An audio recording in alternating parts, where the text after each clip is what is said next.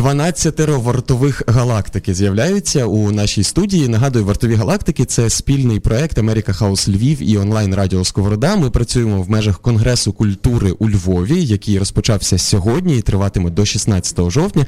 Напевно, дуже важливо, що е, е, власне наголосити на тому, що е, сьогодні, 14 жовтня, Конгрес культури розпочинається на День захисників і захисниць України. І е, е, зараз у мене в гостях людина, яка е, мала інспіраційну промову на відкритті Конгресу культури, і серед іншого сказала таке: боротьба за географію перетворюється на боротьбу за історію, і культура стає. Полем битви. Український філософ, філософ Вахтанг Кибуладзе в нашій студії. Вітання. Вітаю. Ну що ж, почнемо з того, що ви колись наговорили. В одному зі своїх інтерв'ю а, ви згадуєте Бергсона, який розглядав еволюцію як постійний креативний процес, як постійне творення чогось нового. Чи можемо ми сьогодні говорити про еволюцію української культури впродовж останніх 30 або, скажімо, останніх 7 років, і що нового ми відтак створили? По-перше, я прокоментую о, першу мою репліку, яка прозвучала сьогодні, тому що там не все належить мені аби мене не звинуватили в плагіаті, що сьогодні е, дуже болісно для будь-якого науковця. Теза, що culture is a field of struggle, так, культура це поле боротьби або битви. Це теза Едварда Саїда, е, американського історика, філософа, літературознавця, фахівця з постколоніальних студій імперської літератури. Щодо еволюції, я зараз не згадаю, в якому інтерв'ю я це е, сказав, але Бергсона читаю, тут завершив щойно читати творчу еволюцію. Це е, його одна з центральних його праць, здається, саме за нею він отримав Нобелівську премію. Ну, до речі, дуже непоганий український переклад є.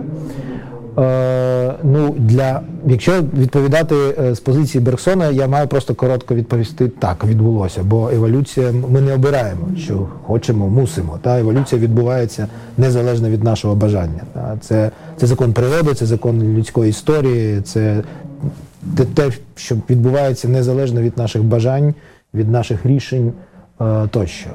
Якщо просто використовувати цю метафору, так, еволюції, еволюціонування. Е, до е, розвитку української культури, ну я б додав все ж таки тут е, ще і інше слово, яке є комплементарним і доповнювальним, певною мірою антонімом може до еволюції, це революція.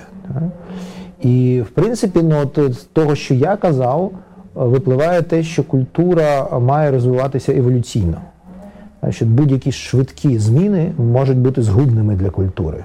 Культура слабка і повільна. Так, Це перша теза мого виступу і моєї статті Нестерпна легкість культури мого есею, який вже е, був опублікований, здається, на е, е, це був проєкт Пен, Пен клубу. Так. Е, але знов таки, чи чи хочемо, мусимо, може ми і хотіли, щоб наша культура розвивалася еволюційно, органічно е, і весь час конструктивно, але оскільки суспільство проходить через кілька революційних перетворень, хоча є і е, в політичних науках, там в політичній філософії, в політичній історії суперечки щодо того, чи можна, скажімо, наші майдани називати революціями, так є різні. Позиції з цього приводу, але певні ознаки революції е, ці події мають, а надто останні, сподіваюся, останній та найновіший майдан 13-14 року. І ясно, що це не могло не, не вплинути на культуру. Мене інше цікавило, це питання, яке в мене, я, я так розверну, це це інверсія вашого питання. Ну, я завжди кажу, якщо ви приходите до філософа з питаннями і отримуєте відповіді, то це не філософ. Так? Якщо ви приходите до філософа з питаннями і отримуєте інші питання, тоді це філософська розмова. Е, мене цікавило інше. От після першого майдану, ну ви знаєте, що е, всі ми знаємо, що майдан е, це не лише політичний процес, він ще запускає дуже багато мистецьких культурних практик. Завжди так було. Так? Як і будь-яке суспільне потрясіння. Так, так, але там просто ну, це було елементами Майдану. От, Не не просто після Майдану, а в час Майдану сам Майдан породжував такі от практики. І ще після першого, от в мене виникло питання, чи спричиниться. Е, ця революція чи ну, ця подія доволі потужна, соціально-політична, до фундаментальних змін в українській культурі, в українському мистецтві, в українській науці, філософії, історії, психології тощо. Е, і от е, ну, це риторичне питання. Так? Чи, чи від, Ми ми, ми всередині історії, так? історія не завершилася. Е, Мені дуже б хотілося, щоб це відбулося. Тому що ну, от, мені дуже е, так, ну, не те, що богідна, але дуже неприємна така опозиція в культурі, в цілому, в гуманітаристиці, в мистецтві, коли в нас з одного боку є такий російсько-совєтський спадок, а з іншого боку, в нас є щось таке дуже архаїчне, патріархальне, ну, умовно, вата і вишивата, та, як називають. Та? Тобто, або е, Система та, координат. Та, або там е, Велика Росія, там е, комунізм, е, цар Ленін, оце це всі православ'я з більшовиками, оце, цей, цей жахливий компот. Або гапак, вишиванки, борщ, ну і все. Та? Е, ну, Мені неприємно і некомфортно жити в таких е, координатах. Так? І хотілося, щоб е, ці процеси, вони політичні, соціально-політичні процеси, вони спричинилися до трансформації і в культурному середовищі. Не поодинокі, ясно, що поодинокі ініціативи є. Є окремі там блискучі художники в нас, музиканти, письменники тощо. Та? Але от хотілося б, щоб виникала вже навіть індустрія якась. Ну і от після першого майдану, як на мене, цього не відбулося. Так, Воно воно так воно трохи виникло, і потім якось воно кудись поділося. Я не хочу сказати, що воно там е, зійшло на, на нівець повністю, але воно знову опинилося десь в андерграунді. Так? Після другого майдану мені здається, що все ж таки ці події почали, почали от тут важливий момент інституалізуватися, тому що в мене нема сумніву, що сталі процеси, перетворення, еволюційні процеси, вони потребують інституцій. І навіть те, що після другого майдану виникли е, такі там соціальні інституції, політичні інституції, державні інституції, які розгорнулися в бік культури, бік гуманітарних наук, так ну от ми згадуємо постійно Український культурний фонд. Так? Ми ми обов'язково маємо згадати інститут книги, який виник після того. Український інститут, та от все ну ця трійця щонайменше, так? Е, дуже важливо е, розуміти, що є ж такі сфери культури, де просто е, такі від, відчайдушні е, одинаки, такі Дон Кіхоти, вони не спроможні нічого змінити. Ну, скажімо, кінематограф. Та, ти можеш бути геніальним актором, але якщо немає індустрії, то ти ти, ти не То ти знімаєшся в російських серіалах? Ну, ну я ні. я я б навіть якби був актором, я це б не робив, але не можу їх там звинувачувати в чомусь. Е, ми знаємо, що після другого майдану дуже багато грошей прийшло. Ну, дуже багато. Порівняно з Голлівудом це смішні суми, але такого не було. Що щоб держава вкладала гроші в кінематограф. Мені можуть закинути, що там багато нецікавих фільмів, не дуже професійних, але кількість має перейти колись в якість. Так я, попри те, що не є прихильником діалектики, але все ж таки цей діалектичний закон він подеколи діє. Він не універсальний, але інколи Інколи кількість не переходить в якість, це не закон. Так? Але все ж таки з'являється дедалі більше українських фільмів і з'являються класні українські фільми. Так? Без державної підтримки, без е, серйозного меценатства, без серйозних грошей кінематограф не спроможний на це. Е, в сфері е, якихось інших практик, ну мені здається, теж щось змінилося. Та? І, е, ну, Наприклад, до чого я дотичний, мені здається, що виникає, і я не знаю, це пов'язано з Майданами чи ні. Ну, пов'язане, все пов'язане в суспільстві. так? Але от з'являється, він і раніше був цей жанр, але дедалі більше авторів, е, розмаїтіших. Е, це нонфікшн український, такий інтелектуальна есеїстика. От, е, Е, і і мені дуже цікаво в цьому жити, і мені дуже цікаво спостерігати за цим, як розвивається із середини, і ззовні. І, і творити також. Ну так, я скажу, в цьому жити. так. Е, чи чи, чи відбулося б це, наприклад, тут вже така суб'єктивна перспектива, чи відбулося б це зі мною? Так? От Я ж все ж таки звик, я вчився писати як е, ну, вчений. Так? Я писав там статті, монографії, дисертації, рецензії. Ну, такий формат був в мене науковий. Ось чомусь десь це відбулося, до речі, паралельно з Майданом. Це не те, що я в ці есеї почав писати раніше. Та? Але от е, до книжки це е, визріло лише вже після Майдану. Це збіг, та? Це, це, це випадковість. Who knows? Мені здається, що ні. Що це це певний zeitgeist, дух часу до цього штовхає. Я з вами тут погоджуся, бо, справді ці зміни відчутні, і ми це обговорювали після якраз майдану. Я я тут навіть ще таку дам маленьку ілюстрацію. Я пам'ятаю перший день незалежності 2014 року. Я чому його називаю першим? Тому що я ходив по місту, і я бач, я ніколи не розумів, чому в Штатах, наприклад, День Незалежності це свято, коли все прикрашають і всі святкують, і так далі. І я в 2014 році я зрозумів, що це за свято, і чому воно так спрацьовує, і чому воно таке важливе. І справді багато чого почало змінюватися. Але я тут вам поставлю е, трошки перефразую те запитання, яке я планував поставити міністру культури України Олександру Ткаченку, який е, я пообіцяв... не виконую його обов'язки. Я знаю, він пообіцяв прийти, але не прийде. Але знаєте, що з міністром говорити, а що з філософом? З філософом цікавіше. Так, от скажу вам е, запитання: Український культурний фонд, який ви згадали, українські інститути, інститут книги, е, інституції, які переосмислили себе, скажімо, там Довженко, центр і так далі. Це справді я пригадую просто градація емоцій. Спочатку ніхто не довіряє Українському культурному фонду, так чи Українському інституту. Потім починають довіряти і величезна радість, тому що а тепер все стало на свої місця. Ми більше не ходимо до соросів. Дякуємо в будь-якому разі до міжнародних посольств. У нас є своє джерело фінансування наших класних ідей.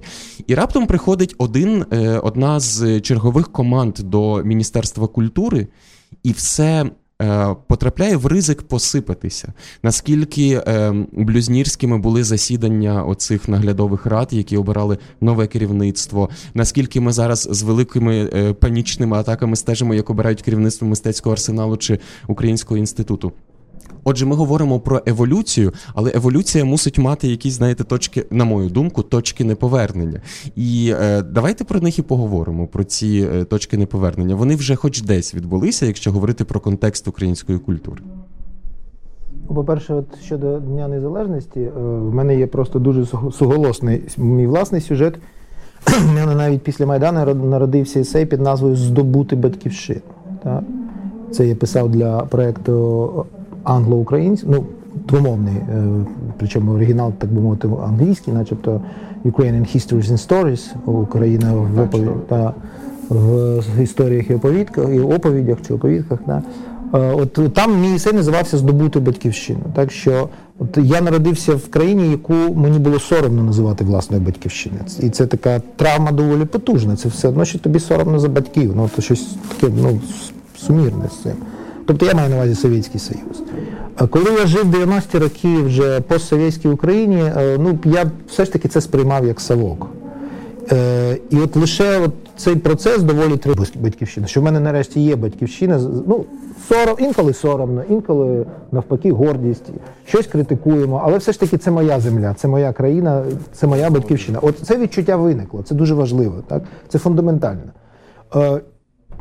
Чи можна назвати це, як ви кажете, точкою неповернення? Так? Ну тут не лише від нас залежить, тому що ну дуже потужний агресор і дуже потужний в нас ворог, Росія, вона ну реально небезпечна. І сказати, все ми пройшли, а ну п'ята колона, яка є всередині, та е, проросійська, це це, це, це велика небезпека. І я навіть тут не певний, що ми пройшли цю точку неповернення. Я дуже хотів би на це сподіватися. От. Щодо інституцій, е, ну це ж такі гойдалки. Так? От е, В нас була е, з усіма негараздами. Я я взагалі не фанат політичної влади, так, будь-якої. так? Але все ж таки після Майдану в нас була проукраїнська влада. Проукраїнська е, з ясним вектором вестернізації, е, інтеграції, остаточної інтеграції в євроатлантичну цивілізацію, а вона для мене єдина можлива. Так? І ну, потім сталося це, що сталося. Та, Ми хитнулися та, в інший бік, так, точніше, взагалі не зрозуміло куди. Та, от, е, І най, найголовніше, що закидають цій владі, та, що вона не підтримує сталий розвиток інституції. вона не дотримується процедур. Ну це не я говорю, так, тобто тут до ворожки не ходити, як то кажуть. І, і, це, І це загроза загроза не просто там, е, от, що поганий міністр або там поганий конкретний чиновник, а це системна загроза.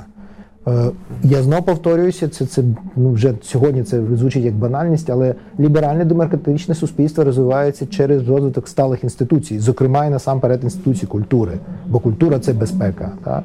Якщо в нас є своя, своя власна культура, в нас є оце ядро, в нас є ця ідентичність, за яку зрештою люди і йдуть вмирати, захищаючи її. А якщо цього немає, то питання взагалі хто ми, навіщо і навіщо така країна, як Україна?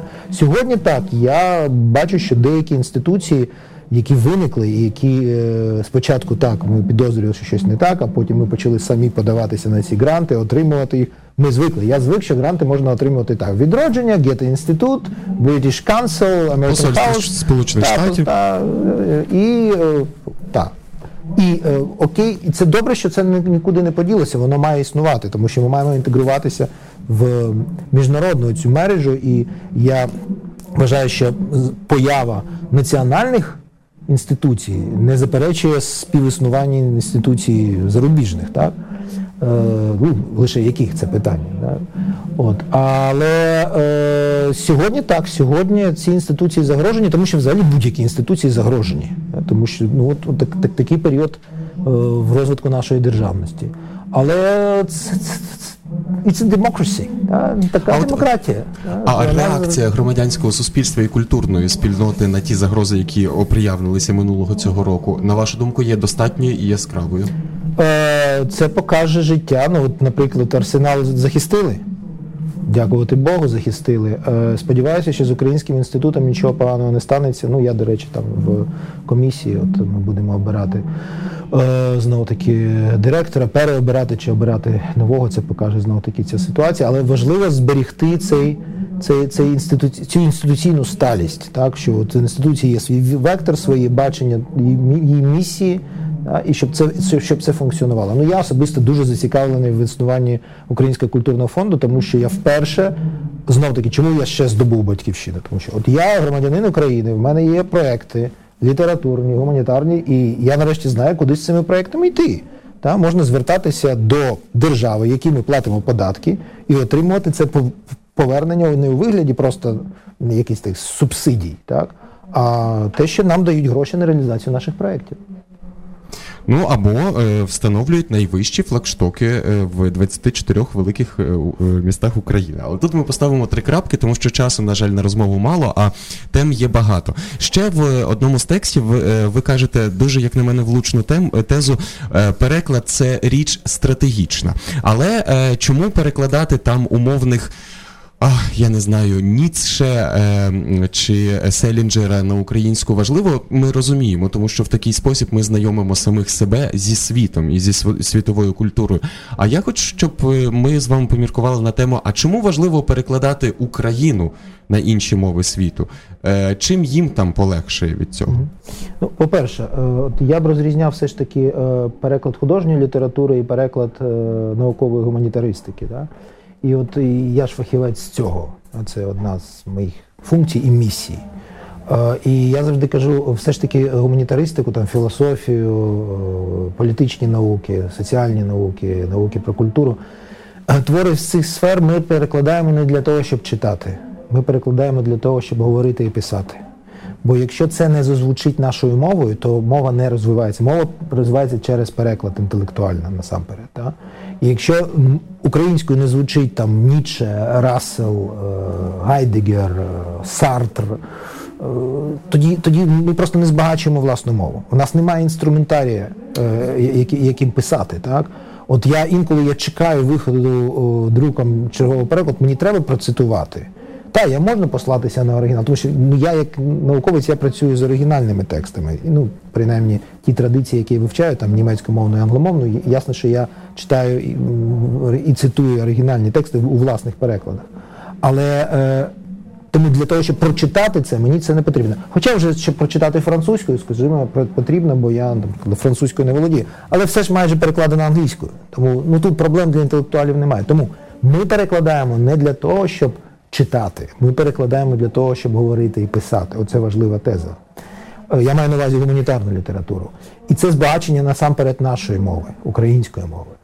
А от е, стосовно перекладів з українську на е, е, там, англійську, німецьку, французьку, тут взагалі треба е, сказати про е, місії, про місію інтелектуалів і митців в будь-якому суспільстві, а насамперед в нашому. От ми, обговорюючися в наших колах, е, інтелектуально-мистецьких зі своїми друзями, там, письменниками, філософами. От вибудувалася така така стратегія для мене. І от принаймні я цю місію от, зараз бачу от, е, як таку, що складається з чотирьох важливих моментів. Так?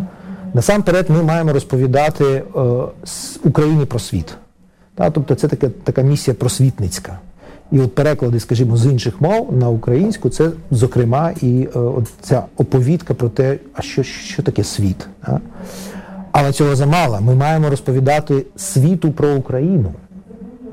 Причому ми маємо розповідати такою мовою, яка є зрозумілою для цього світу. І це не означає просто там англійською, німецькою, да? А це е, означає реконтекстуалізація. Це, це означає, що ми маємо шукати ті прагматичні контексти, які цікаві для них, і ту мову специфічну. Да? От, Тому що переходить це, я як перекладач завжди кажу, що двомовні словники, вони. Е, вони спантеличують, тому що нема прямих перехідів від одної од, слова одної мови до слова іншої мови. Нам треба завжди шукати от такі слова, якими ми можемо передати ці сенси. Але коли я, наприклад, почав їздити Україною о, з презентаціями там своїх книжок, о, я зрозумів, що в нас є ще одна важлива місія це розповідати Україні про Україну.